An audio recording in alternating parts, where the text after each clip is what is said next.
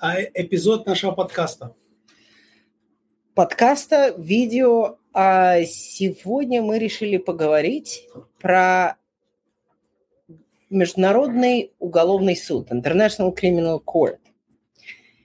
И мы давно про это говорили, тема, как всегда, все, что мы выбрали, страшно интересно. И, как всегда, мы говорим о том, что а, практически любое явление мы можем рассмотреть с эмоциональной точки зрения, а можем с юридической.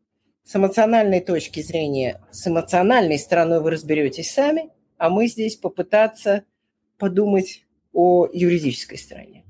И, как всегда, сегодняшняя тема очень актуальная, потому что Международный уголовный суд сегодня, как говорится, эм, в новостях постоянно мы о нем слышим, мы слышим о том, как на сегодняшний момент э, рассматриваются многие э, новые дела в э, Международном уголовном суде, суде, естественно, которые касаются и Украину, а также преступления в других частях мира. Поэтому я очень рад, что сегодня мы можем пообщаться на эту тему, обсудить это с нашими слушателями и э, э, поделиться нашим мнением о том, какая есть юрисдикция и почему уголовный, Международный уголовный суд э, это важное, э, важный, как говорится, институт, важное э, учреждение в, мир, э, в мировой политике. Когда я стала читать, у меня на Фейсбуке есть их как бы, э, я вижу их новости, давно стала их смотреть, было уже интересно, а теперь я стала дочитывать историю. Часть знала, часть не знала. Читается как детективный роман. Ну, такая, на, наш формат детектива. Так? А, оказывается, попытки создать, ну, казалось бы, что может быть логичнее. Давайте создадим Международный уголовный суд. Вот мы, видимо, поговорим. Оказывается, это не очевидно. Попытки были сделаны, начиная с окончания Первой мировой войны. Лига наций пыталась что-то протащить, ничего не вышло. Перед э, Второй мировой войной в 1937 году опять пытались собраться, ничего не вышло. А дальше э, э, как бы преддверием этого были два э, военных суда, то, что военные э, суды э, в Нюрнберге над военными преступниками и военный суд в Токио, тоже над военными преступниками там. Вот. И эти суды состоялись, и опять ничего не произошло. Но что произошло на вот этих нюрнбергских судах? Молодой человек – крохотного роста. Я смотрела э, и э, документальное кино про него. Бенджамин Ференц. А, он, ну, совсем малихохонький. А, он приехал в совсем каком-то юном возрасте из Венгрии. А, евреи, которые а, переехали из Венгрии, и он закончил а, лоскул и служил в армии и э, он был в войсках, которые освобождали э, лагеря смерти. А потом был назначен э, прокурором в одном из нюрнбергских судов, не главным. Вот. Если я не ошибаюсь, до сих пор живой. живой. Недавно видел его интервью, а, которое, естественно, касалось а, событий на территории Бучи. Именно, да. именно, совершенно верно. Вот этот вот замечательный дядечка. Вот. Э, не попал он в многие войска, потому что в силу роста там не мог то ли стрелять, то ли прыгать, то ли что-то еще. Не военноспособный. Не воен... Он вполне был себе военноспособный, но не во всем. Не во всем да. И если смотреть вот эти его нюрнбергские суды, ему подставляли коробку, э, когда он произносил речи. Да. А он же, начиная с 70-х годов, писал книги. Он одна из движущих сил Верховного суда, вот э, не Верховного, господи, это с прошлых подкастов, Международного, Международного суда. суда. Дальше э, еще одним преддверием был э, военный суд э, один в Югослав... над югославскими лидерами и над э, лидерами Руанды. И, э, наконец, э, вот все это время создавался документ, создавать под эгидой, не под эгидой. Э, ты больше знаешь про это, кто под чьей эгидой был. А, и, наконец, в 98 году в Риме 120, э, постепенно, там 123 страны подписали этот договор.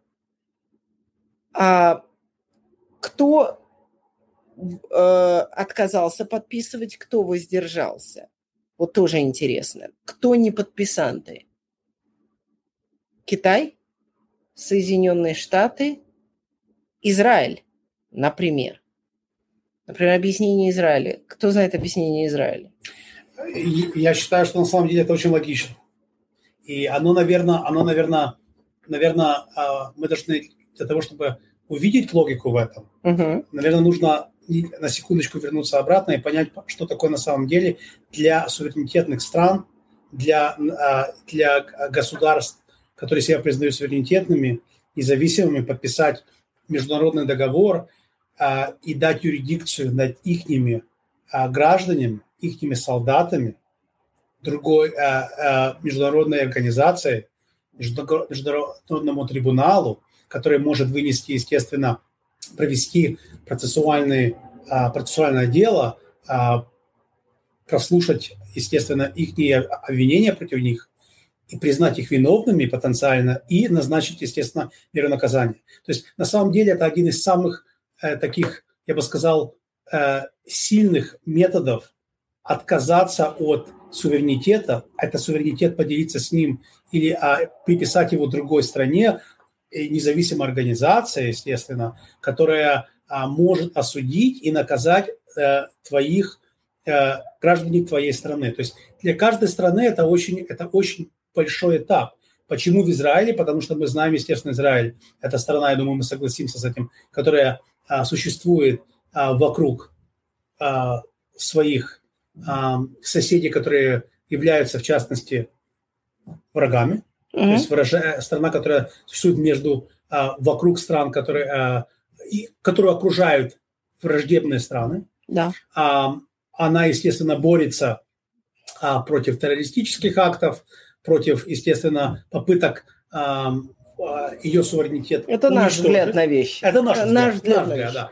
И поэтому подписать международный договор и дать юрисдикцию Международному суду, уголовному суду потенциально осудить ихних граждане, их солдат, это, естественно, радикально, я считаю, для а, такого государства, как Израиль, а, а, поступок.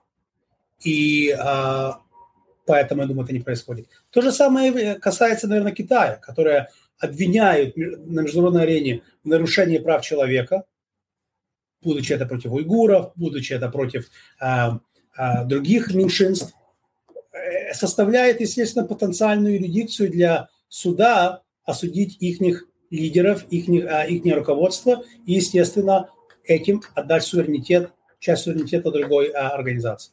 Израильтяне еще определили, вот это интересно, тоже такая деталь, а, что часть э, возможных преступлений, которые перечисляются вот в этом э, э, договоре, который был подписан в Риме, а, это переселение граждан страны на оккупированные территории. У израильтян, как известно, есть поселения, э, есть и были, и это сковывает по рукам, по ногам. Я хотела сказать, что про, про юрисдикцию. Вот здесь начинаются такие а, логические задачки, которые вот мы все на бар-экзамене решали. Да. Да? А юрисдикция только над физическими лицами, не над юридическими лицами. То есть корпорации сейчас не являются объектом юрисдикции, государства не являются объектом юрисдикции, а только над людьми. Эти люди, юрисдикция э, распределена таким образом. Над кем имеется юрисдикция? Либо над э, людьми гражданами стран-подписантов, причем э, страна должна, э, во-первых, подписать договор, а потом э, как бы законодатели должны его ратифицировать. То есть тут э, два шага. Например, Соединенные Штаты подписать подписали, ратифицировать не ратифицировали и не собираются. И сейчас об этом идет достаточно сильные дебаты в Конгрессе а, в, связи, в связи с тем, что происходит на территории, естественно, Украины. А, как а, ты, наверное, знаешь, а, призывы есть из а, некоторых, э, некоторых сфер Конгрессе, также а, некоторые такие яркие представители в Палате представителей. А, сейчас а, очень громко говорят о том, что америка, американское правительство а, и, в частности, Сенат должен ратифицировать эту конвенцию и подписать, а все-таки принять ее в законодательство для того, чтобы воздействовать над мировым уголовным судом, для того, чтобы осудить то, что происходит на территории Украины, в частности, Буч. Вот это еще тоже интересно. Значит, в 98 году подписали э, э, эту конвенцию в Риме. А и только в 2002 году суд начал функционировать постепенно. Много было работы. Строили здание отдельное, на здание в Гаге. Функционировать этот суд может где угодно. Теперь вопрос, опять же, Значит, вторая возможность юрисдикции. Вот все призывы. Мы, давайте мы призовем опять не Россию, мы призовем тех, кто как бы может быть признан виновным, там, президента страны Путина. А Россия договор не ратифицировала. Россия тоже подписант, по-моему, договор не ратифицировала. Каким образом, как мы доберемся до Путина? Например, до Путина, так? Вторая возможность юрисдикции – преступления, совершенные на территории стран, а, которые подписчиков. Украина подписала и не ратифицировала. Окей? Как же, а, как там, что мы сделаем? Да, вот есть две страны, юрисдикция не распространяется ни на ту, ни на другую. Украина в 2013 году сказала, подписывать, э, подписали, ратифицировать не будем, но с 2013 года мы признаем юрисдикцию, то есть как бы можно выскочить в любой момент, можно назад вскочить. Мы сейчас признаем юрисдикцию этого суда над нами. Вот как появляется вот эта возможность. И расследование сейчас уже началось в а, уголовном суде международном в Гааге расследовании того, что происходит на территории Украины сейчас. То есть для меня это было удивительно. Ну вот, вот как вот этот морской бой, как мы сейчас, как мы сейчас это сделаем? Ну, ну, на самом деле, мне кажется, что признав юрисдикцию Международного уголовного суда, Украина, естественно, а, этим поступком а, показывает, что если она принимает юрисдикцию этого суда, и этим, если это происходит в попытке, естественно, получить какую-то справедливость или, скажем, осудить э, те действия, которые происходили на территории Украины в этом военном конфликте, э, признавая эту юрисдикцию, она, естественно, также таким же методом не только э, надеется и э, хочет увидеть справедливость э, для своих жертв, естественно, естественно, военных действий, а также она отдает своих солдатов, которые тоже, естественно, на территории, а, в этом военном конфликте, на территории Украины, защищая Украину. А, Про это я не думаю. Вероятно, вероятно тоже а, совершали некие, некие действия, некие поступки, которые идут против конвенции по правам, по правам военным правам, естественно, по, по правам войны, мы знаем, мы о некоторых не слышали. Reuters, а, а, мировое агентство по новостям, естественно, в первые дни войны этой достаточно много рассказывало о том, что нарушение прав войны происходит с обоих сторон. В частности, это говорилось о выстрелах в ноги а, русских солдат украинским солдатам и наоборот. Естественно, некоторые методы пыток а, а, пленных. То есть эм, я думаю, что здесь, увы, не получится использовать юрисдикцию только в одну сторону. Признавая, признавая юрисдикцию Международного уголовного суда, будучи это Украина или другая страна, признает, что она готова также отдать по трибунал своих, своих, своих же. И своих поэтому граждан. я думаю, что когда, а, когда процесс будет более понятен, как это будет проводиться, наверное, это произойдет э, в э, заключении этого военного конфликта, я думаю, что ни один мировой лидер все-таки напомнит Украине, что одну секундочку, если вы приняли юрисдикцию этого суда, давайте уже смотреть на вещи более объективно, если военные, если преступления происходили против ваших граждан, против, естественно, людей мирового населения, также, если, если, мы, если доказательства будут предоставлены, что а, солдаты ВСУ а, тоже совершали а, нарушение прав человека или а, прав войны, а, вы обязаны а, отдать в юрисдикцию Гаги, а также своих солдат и своих же, свое руководство. Угу. Вот, то есть, окей, это мы более-менее поняли, это действительно интересно, что как только страна говорит, что мы признаем вашу юрисдикцию, это мне, честно говоря, и в голову не приходило, что, соответственно, мы э, выставляем и себя на суд тоже. А третья возможность – юрисдикция либо над гражданами подписантов, либо над, э, если преступления, предполагаемое преступления осуществлялись в странах подписантах – так вот, ну, Украина – это такой третий, э, второй с половиной способ. Это когда страна признала себя. И четвертый э, способ – это когда, э, или третий, это второй с половиной, в общем, я уже запуталась. Если э, э, Организация Объединенных Наций направляет э, дело в Верховный суд а не суд сам инициирует э, это дело. Тогда э, страны не должны быть подписантами. Интересно еще, что то, э, чего... Если я не ошибаюсь, это произошло в Рванде. Потому что, если я не ошибаюсь, Рванда не была подписчиком э, конве... э, римского, римского меморандума. А, ну, во-первых, э, э, Римская конвенция была уже в 97 году, Рванда происходила в 94 Это как предтеча. Это уже предтеча, да. да. То есть, если я не ошибаюсь, э, это на самом деле такой реальный прецедент, где Организация Объединенных Наций, в частности, а, Комитет по безопасности и по правам человека смотрит, рассматривает какой-то либо военный конфликт или нарушение прав человека и потом направляет а, свою рекомендацию в организацию, в Международный а, уголовный суд и говорит, пожалуйста, мы считаем, что здесь юрисдикция, рассмотрите, проведите свое расследование и выдвиньте обвинения, если они здесь а, естественно, подходит. Теперь вопрос у меня к эксперту. А вот эта Римская конвенция 98 года,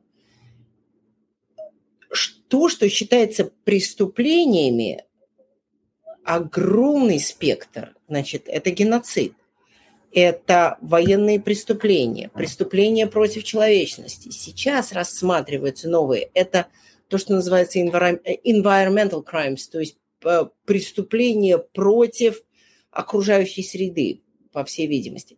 Дальше. Акты агрессии, отдельные от военных преступлений.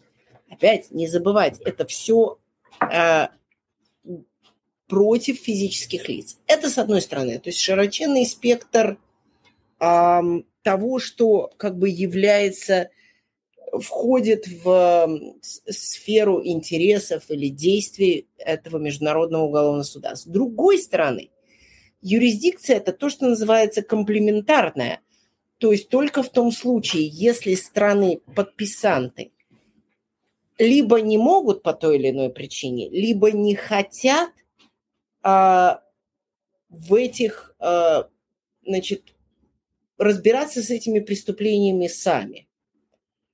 Вот, вот у тебя не возникает ощущение, что, окей, есть какой-то баланс, и вдруг мы начинаем понимать, по крайней мере, я начинаю понимать, страны, которые отказываются подписывать. То есть, как бы, опять, казалось бы, какая простая идея, давайте все подпишем, и все будет хорошо. Если кто-то что-то сделает плохо, мы его сейчас затащим в этот Верховный суд, ты говоришь, а как же, как же наш суверенитет? Да, абсолютно. А, я считаю, что, наверное, самый, самый интересный момент в а, обсуждении юрисдикции Международного уголовного суда – это, естественно, понимать, почему страны не подписывают. И я думаю, что самый а, яркий пример все-таки является Соединенные Штаты, угу. которые в течение многих десятилетий проводили военные действия на территории разных стран, будучи это, естественно, и во Вьетнаме, и в Никарагуе, и мы знаем, естественно, в Ираке в, 90 э, в Первой Иракской войне, во Второй, и в Афганистане, и так далее, и так далее. И э, всегда аргумент, который используется э, американским правительством, это, это готовы ли мы, будем ли мы э, давать под трибунал наших солдат. Потому что, я думаю, это, есте, это нужно э, просто, это некомфортное ощущение признаться э, в том, что э, представители твоей страны, твои солдаты, твои герои, которых ты возносишь на какой-то пьедестал, естественно, которые на самом деле проводят геройские подвиги в, в многих, многих случаях, что эти герои потенциально на территории другой суверенитетной страны производят а, и, и, и а, э, э, производят геноцид или занимаются Э, э, действиями и поступки их не, недостойны, да, что они, может быть, э, естественно, мучают или пытают или убивают мирное население, насилуют женщин, убивают невинных детей. А, но мы знаем, что во время войны это происходит. Это происходит, наверное, в каждой войне. А, об этом очень много. Несмотря на все международные договора. На, да, абсолютно. А, но здесь э, э, это происходит, это, наверное, одна из реалий войны. Uh-huh. И мы, как э, мы, когда задумываемся об этом, я думаю, мы все понимаем об этом, что это происходит. Но разница в том, или это происходит в изолированных случаях, или это происходит, как мы ожидаем во всех войнах, в, в, в некоторых случаях, или это происходит систематически вот, вот мы тогда опять, опять должны вернуться чуть-чуть назад и спросить себя вопрос. А, юрисдикция Международного уголовного суда а, существует для физических лиц. Да. То есть здесь, э, естественно, возвести можно обвинение против, скажем, руководства, скажем, против генералов, против а, а, военных, а, военного руководства, естественно, правительства страны. А почему не против, э, скажем, руководства частных организаций или частных корпораций, которые занимаются, скажем, такими вещами, как эм, наемная армия, вот Вегнер, допустим, да, который мы знаем существует на территории, э, существует и оперирует на территории сегодня Донбасса, да, и также э, существовала и оперировала на территории Сирии. Мы об этом говорили в прошлый uh-huh, раз. Да. Um, а, с точки зрения олигархов. То есть на, э, может, ли, может ли э, Международный уголовный суд осудить компанию Вегнер? Нет, не может, потому что пока нет, нет, пока нет. Но может и, вероятно, осудит и обвинит а, руководство этой компании. Угу. Потому, что это, потому что это руководство, э, конкретно физическое лицо, является все-таки, а, скажем, Э, человеком, эм, который дает эм, указы, угу. как себя вести, что делать и какая миссия. И создает атмосферу в самой организации. В самой организации. Получает ли он эти, э, э, эти указы от правительства страны, от его, скажем, руководства, это отдельный вопрос но предстанет он перед законом и будет ли он обвинен в, э, в нарушении прав человека или войны, я думаю, да, я думаю, юрисдикцию над ним будет найдена. А для Америки, для Америки а, всегда, я думаю, вопросом возникает, если будет ратифицирована а, Римская конвенция, как это а, в конце концов какой эффект это, э, это будет иметь на американских солдат, которые сегодня, сегодня оперируют вокруг мира, а, во многих странах. А, и а, если эти военные будут обвинены в нарушении военных конвенций, а, в насилии, а должно были, будет ли американское правительство выдать их под трибунал. И я думаю, что американское правительство а, это делать не хочет, потому что... Да, и, и как мы видим с другими государствами. Поэтому я считаю, что здесь на самом деле, э, опять же, мы возвращаемся к суверенитету, но здесь еще, еще э, наверное, немножко такая, такое понятие американской э, гордости, сказать, что мы своих не Или выдаем. Спеси. Или да, да, что мы, мы своих не выдадим, мы своих будем защищать, а, и мы не дадим, скажем, а, международной организации а, вынести приговор нашим солдатам по а, законодательству, которое, может быть, мы не считаемся самым, а, самим, самым, может быть, против, там, законным или процесс, который мы не поддерживаем. А так как, естественно, Америка не может контролировать все, что произойдет в этом судебном процессе. С одной стороны. С другой стороны, у меня такое возражение. Мне показалось, когда я читала и рассматривала, что есть, ну, мне не показалось, а действительно есть второе возражение. Первое, да, суверенитет, конечно, мы хотим знать, что происходит с нашими солдатами. С другой стороны, почему именно Соединенные Штаты так беспокоятся про свой суверенитет? Потому ли, что мы практически уверены, что будут совершаться преступления? Такой демагогический ответ руководства Соединенных Штатов, второй, кроме суверенитета, они говорят вот что.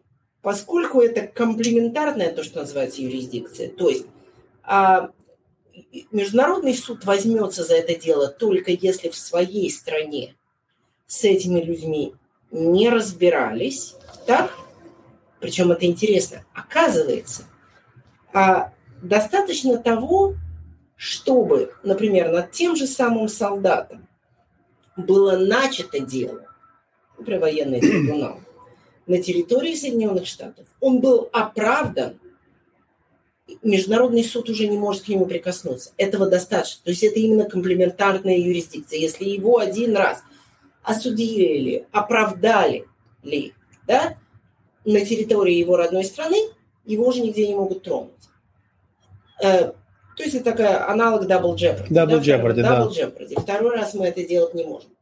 Тогда есть такое, на мой взгляд, демагогическое возражение Соединенных Штатов, которое говорит, у нас такие высочайшие стандарты нашей собственной юридической системы, в частности, военной юридической системы, что со всеми своими преступниками мы разберемся сами. Ответ мой, если бы меня кто-нибудь спросил, меня никто не спросил, тогда чего вы так боитесь?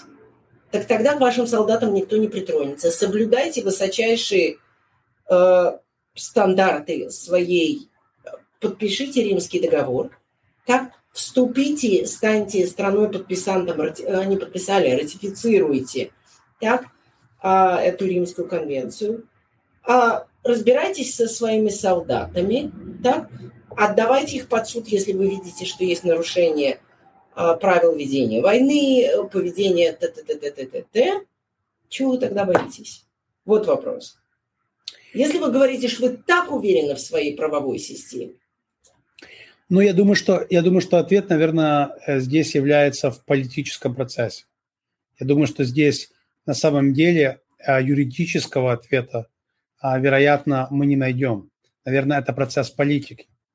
А, сенаторы, которые обязаны, э, которые обязаны ратифицировать эту конвенцию, это люди, которые каждые два или, или шесть лет, два года, в, а, если они конгрессмены, шесть лет, если они сенаторы, они, естественно, избираются по-новому. И их, и, и ихнее а, будущее, политическое будущее зависит от их избирателей, которые тоже являются, вероятно, а, бывшими ветеранами, то есть ветеранами, которые воевали, э, естественно, матери, а, там и родители. Мы не хотим выглядеть слабаками. Мы не хотим выглядеть слабаками, и мы не и Америка, американское правительство, американские политики имеют а, тенденцию а, выгля... э, э, они имеют тенденцию а, показать желание в том, что мы сами разберемся.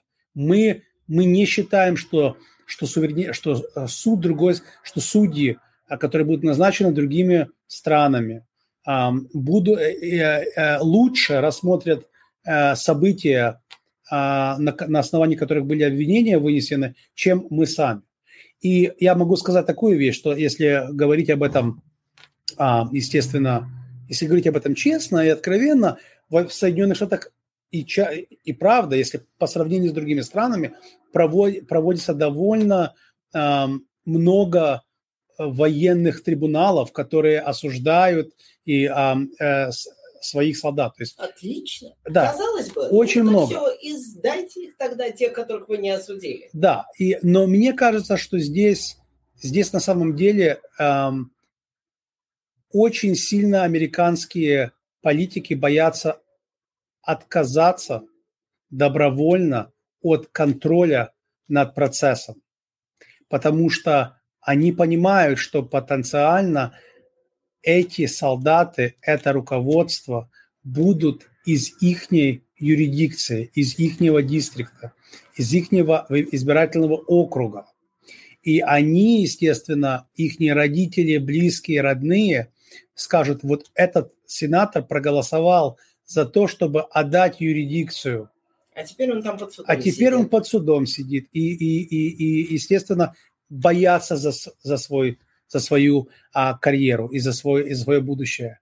А, ну и также я думаю, что а, я хочу быть оптимист и верить в то, что, может быть, а, вероятно, американское правительство не настолько доверяет юридическим процессам, которые а, проводятся в других странах, и которые, может быть, они считают, что да, но он процесс, и он, наверное, лучше, чем чем процесс, который там происходит в странах, в которых вообще нет судебной системы, но он все-таки не настолько развитый, не настолько он эм, интеллектуальный, можно сказать, чем процесс на территории Соединенных Штатов, где есть презумпция невинности, есть естественная возможность а, а, провести это а, процесс перед присяжными, а, а там твою судьбу решает скажем, а, некоторые, пару судей, у которых могут, могут быть разные политические взгляды. То есть, с одной стороны, политики... И даже тюрьма своя И есть. даже тюрьма есть. Мы знаем, что Радович Каразич и, а, и, а, из Югославии, из Боснии там, естественно, находился. И я думаю, это, наверное, все касается, опять же, контроля. И политики, как ты сам сказал, подтверждение, вот, ну, действительно, точно, совершенно подтверждение я нахожу. Если мы сейчас проследим а, как бы историю развития, значит, администрация Клинтона подписала Римский договор. Администра...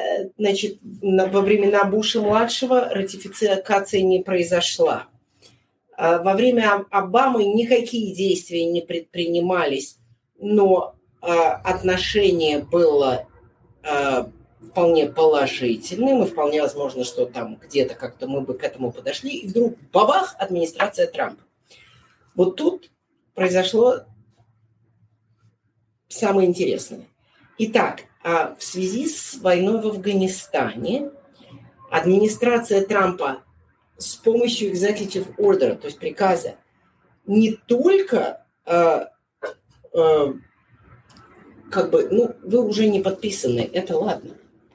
Но понятно, что, как мы говорили, у этой юрисдикции есть много лазеек, так? Афганистан подписант, соответственно, этих солдат, поскольку если преступления совершались на территории страны подписанта, их можно поймать таким образом. И что произошло? Администрация Трампа, времена администрации Трампа, было объявлены в 2020 году санкции, такие же типа тех которых мы говорили, против имущества прокуроров, судей и всех участников этого мероприятия, против их имущества и членов их семей. Был, а, было принято решение а, отказать в визах опять прокурорам, судьям, членам их семей. По сути дела. А дальше а, было был принят акт Конгрессом, который назывался Hague Invasion Act, то есть это, если я это правильно понимаю, это как вторжение в Гаагу. Было решено. Хорошо, где ты поймаешь этого солдата? Мы не подписали, но он поехал в отпуск. Он поехал в отпуск, вот тут-то мы его... Что мы можем сделать? Конгресс позволил себе предпринимать действия на территории суверенного государства Нидерландов по изъятию из Гаги своих граждан. Ну, нужды не было, никто никого не тронул. А те э, журналисты, представители э, организаций, которые э, занимались этим делом, э, они тоже были, в общем-то, в опасности от этих санкций. И был еще executive order, приказ Трампа самого, о том, что оглашать эти действия они тоже не имеют права. То есть еще наступили на горло, по их словам, их э, право, так сказать, свободе, свободе их слова. слова. Совершенно верно. Вот тут такой бум, который было отменено, э, по-моему, после того, как э, Байден был выбран, но до того, как он э, принял присягу. Это где-то начало 2021 года. Вот этот вот Hague Invasion Act был отменен, санкции были отменены э, полностью. И опять же, я думаю, это было сделано э, для защиты интереса американских представителей американских вооруженных сил и также руководство, которое проводили военные действия на территории а, также Афганистана и Сирии, и Ирака и других стран, которые, естественно, могли а, попасть под юрисдикцию этого суда. При том, что мы читаем все время, да, что военные суды на территории Соединенных Штатов происходят. Правильно? То есть мы сами беремся наводить порядок в своей армии, что правильно но, может быть, не на высших эшелонах. То есть, если они, если они происходят, а, наверное, нужно заметить, что они происходят, а, я бы не сказал с, а, каждым рядовым, но, э, но они происходят, наверное, на, низк, на достаточно низких уровнях. Мы помним Магреб, мы помним, естественно, события, которые произошли в Ираке, в тюрьмах, над, над солдатами и конвоем, которые, естественно, Э, работал в этой тюрьме в Магребе, были произведены э, судебные э, процессы, они были осуждены, некоторые из них, естественно, были посажены, посажены в тюрьму, наказаны, многие были отпущены, но также но руководство на самом деле не было призвано к ответственности. И еще я хочу сделать одну такую заметку, что в моем мнении американское правительство значительно еще боится о том, что а, предыдущие, предыдущее руководство под разными администрациями может быть призвано к ответственности за их действия на территории э, других стран. А, мы знаем, как говорят, плохо не говорят о, людях, которые ушли в мир иной. Вот мы знаем недавно бывший госсекретарь э, Соединенных Штатов Медалин Олбрайт покинула нас. Вот, и было очень много призывов во время ее, скажем, уже после того, как она ушла с поста госсекретаря, было очень много призывов мирового сообщества все-таки рассмотреть и, и провести э, следствие в том насчет ее указов во время а, бомбардировки а, Белграда, а, во время бомбардировки, естественно, Югославской войны.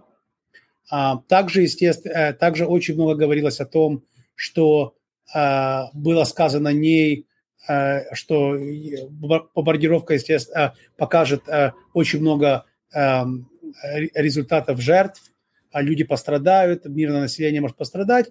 И были такие вроде бы высказы о том, что, ну, вы знаете, а, в конце концов, миссия важная, и что будет, то будет. То есть было, было очень много призывов рассмотреть ее действия, ее руководство, ее указы с точки зрения нарушения, нарушения прав человека и, естественно, военных, военных преступлений. Также, наверное, самое легендарное а, а, а, обвинения происходят против господина Киссинджера, которого тоже очень много лет, десятилет, э, десятилетий уже обвиняют в нарушении а, военных конвенций и, и под его руководством во время а, войны во Вьетнаме. А если я не ошибаюсь, даже а, господин Киссинджер а, в некоторых странах даже не мог появляться в течение своего, а, своего пенсионного возраста, потому что если он там появлялся, была возможность, что его могли задержать. В некоторых странах он был признан uh, war criminal, да, то есть, то есть uh, человеком, который нарушил, который был преступником войны опять же, это, это, не, это, это не мое мнение, я даже могу сказать, что я с ним не согласен, но, но это важно огласить то, что э, в, в мировом сообществе были разговоры о том, что если э, юрисдикция Международного уголовного суда будет принята, ратифицирована а, а, американским правительством полноценно, как и должна быть, это может подвергнуть многих а, представителей руководства с предыдущих администраций к ответственности за их указы или действия во время их а, роли, э, их действия во время этих ролей. И хочу просто э, еще один заметку о том, что мы понимаем, почему в, администра... в при Буше э, конвенция римская не была ратифицирована. Мы помним события 11 а, сентября. Мы знаем, что были сразу военные действия. Мы знаем, что сразу с 2003 года начали, резонанс был о том, что а, происходит на территории, а, естественно, Ирака. Были а, много призывов о том, чтобы э, поменять режим в Ираке. А, и а, это произошло, можно сказать. А, произошло ли оно на основаниях а, ложной информации – из ЦРУ и других агентств. Мы не знаем, наверное, история нам скажет на самом деле, как это было, но попозже. попозже. Но в то же время мирное население все-таки страдало, и, естественно, страна была разрушена, и поэтому я понимаю, можно понять, почему американское правительство отказывалось от ратификации, естественно, этой э, конвенции, потому что оно боялось, что, естественно, им придется поплатить и а, быть наказанным за действия на территории а, Ближнего Востока. То есть то, о чем мы говорим, вот а, тоже есть такое юридическое понятие, как то, что называется chilling effect. То есть вопрос, когда если слишком много ответственности возлагается на руководителей чего-нибудь, так, они перестают что бы то ни было делать. И это, так сказать, их замораживает их действия, они предпочтут ничего не делать, нежели чем принимать какие-то решения. А, интересно, что а, вообще вот про этот chilling эффект я вообще читала много аргументов, естественно, много есть аргументов за а, Верховный суд, а, боже мой, почему же Верховный суд, Уголовный суд Международный. суд, против а, один из таких вот какой – процессе военных действий, в процессе конфликтов, в процессе местных конфликтов. Подчас есть амнистии, которые позволяют воюющим сторонам сложить оружие быстрее, так, и э, закончить конфликт быстрее. Но вдруг появляется Верховный... Э, да, что ж такое мне лечить надо? Суд Международный уголовный суд и говорят, что конфликт может продлиться, и есть исследования, которые говорят о том, что подчас конфликт может длиться дольше, потому что эта амнистия людям уже, так сказать, она им недоступна. Вот тоже интересно такой. То есть, а, может быть, э, вот этот уголовный суд, он как бы таким неожиданным образом против воюющих сторон работает, как бы против разрешения конфликта. Вот это один момент. И второй, ну, известный там, ты эксперт по, по новостям, ты эксперт по, по всему, что происходит в мире, а, критика в первую очередь малых стран и в самую первую очередь африканских стран, говорящие о том, что Верховный с этого места, Международный уголовный суд, а страдает то, что называется европоцентризмом. Ни одно европейское государство еще ни разу не было э, из подписантов. Граждане этих стран ни разу не были а, призваны к ответственности, их ответственность ни разу не была, не была рассмотрена. А расизм, что аф- африканские страны, если мы посмотрим, так оно и есть. То есть вот есть возражения на эти обвинения? Я, или нет? я считаю, у меня нет. Я считаю, что в это, я считаю, что э, э, это неудобно в этом признаться, но я считаю, в этом есть достаточно много э, правды. Угу.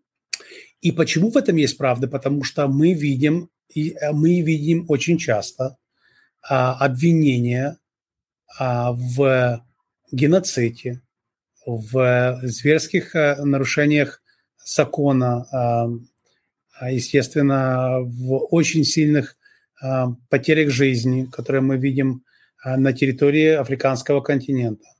Мы это видим а, буквально каждый день, будучи это в Дарфуре, Э, в Судане, будучи это, естественно, э, э, в Раванде, мы это видим на территории Чада. Очень много новостей показывают, что происходят такие зверские преступления против жизни и чести человеческой. Может, это не расизм? Может, они там происходят? Они, мне кажется, они происходят везде. Но, но, но линза, линза возводится очень часто на африканский континент, да и представительство в этих судах э, не, не настолько сильное африканских, э, в э, африканскими представителями африканских стран. И я не могу сказать, что в Европе э, мы видим сейчас, что страна посередине Европы, которая сегодня э, во всех новостях и сегодня актуально говорить о преступлениях на территории Украины, а преступления, которые происходят сегодня на территории а, Восточной Европы, ну и даже в Российской Федерации. То есть а, так получилось, что евроцентризм, о котором вот сейчас ты а, упомянула, он, э, мы, э, мы, может быть, как западное общество, да, представители западных стран, мы немножко гордились тем, что вот мы цивилизованные.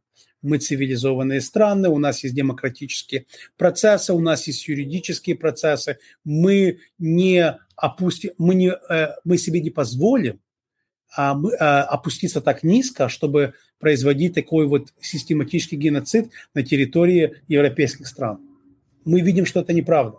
Мы видим, что это происходит, и мы видим, что это, и это, и это происходило в 90-е годы тоже. То есть я хочу напомнить, что происходило и в Боснии, Боснии и Герцеговине, что происходило на территории Косово. То есть это не, то, э, это не то, что мы не можем до этого опуститься, и мы не такие. Оно происходит. Происходит ли оно чаще на территории э, африканского континента? Я думаю, об этом есть смысл поговорить. Но еще есть смысл поговорить о том, почему это происходит чаще всего на территории африканского континента. И какой, как говорит бэкграунд, какая а, а, почва была выдана этим странам, и почему это там происходит.